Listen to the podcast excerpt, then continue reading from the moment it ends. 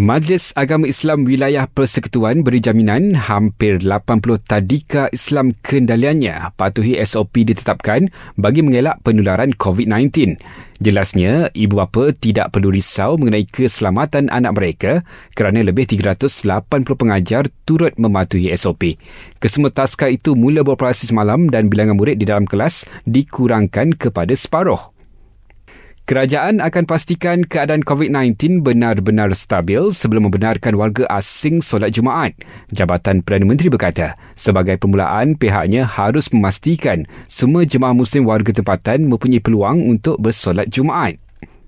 Kelang Selangor kini jadi daerah kelima dalam kategori zon hijau selepas tiada kes aktif COVID-19 direkodkan sehingga semalam. Empat daerah lain yang turut berada dalam zon hijau ialah Sabak Bernam, Kuala Selangor, Kuala Langat dan Hulu Langat. Sementara itu, Presiden Persatuan Pakar Perubatan Kesihatan Awam Malaysia, Datuk Dr. Zainal Arifin Omar berkata, jika berlakunya gelombang kedua, ia tidak seperti gelombang pertama. Kemungkinan uh, wabak kedua ni tidak berlaku dalam skala yang besar tetapi akan uh, berlaku beberapa kes atau kluster di mungkin uh, banyak negeri uh, dan daerah-daerah di seluruh negara.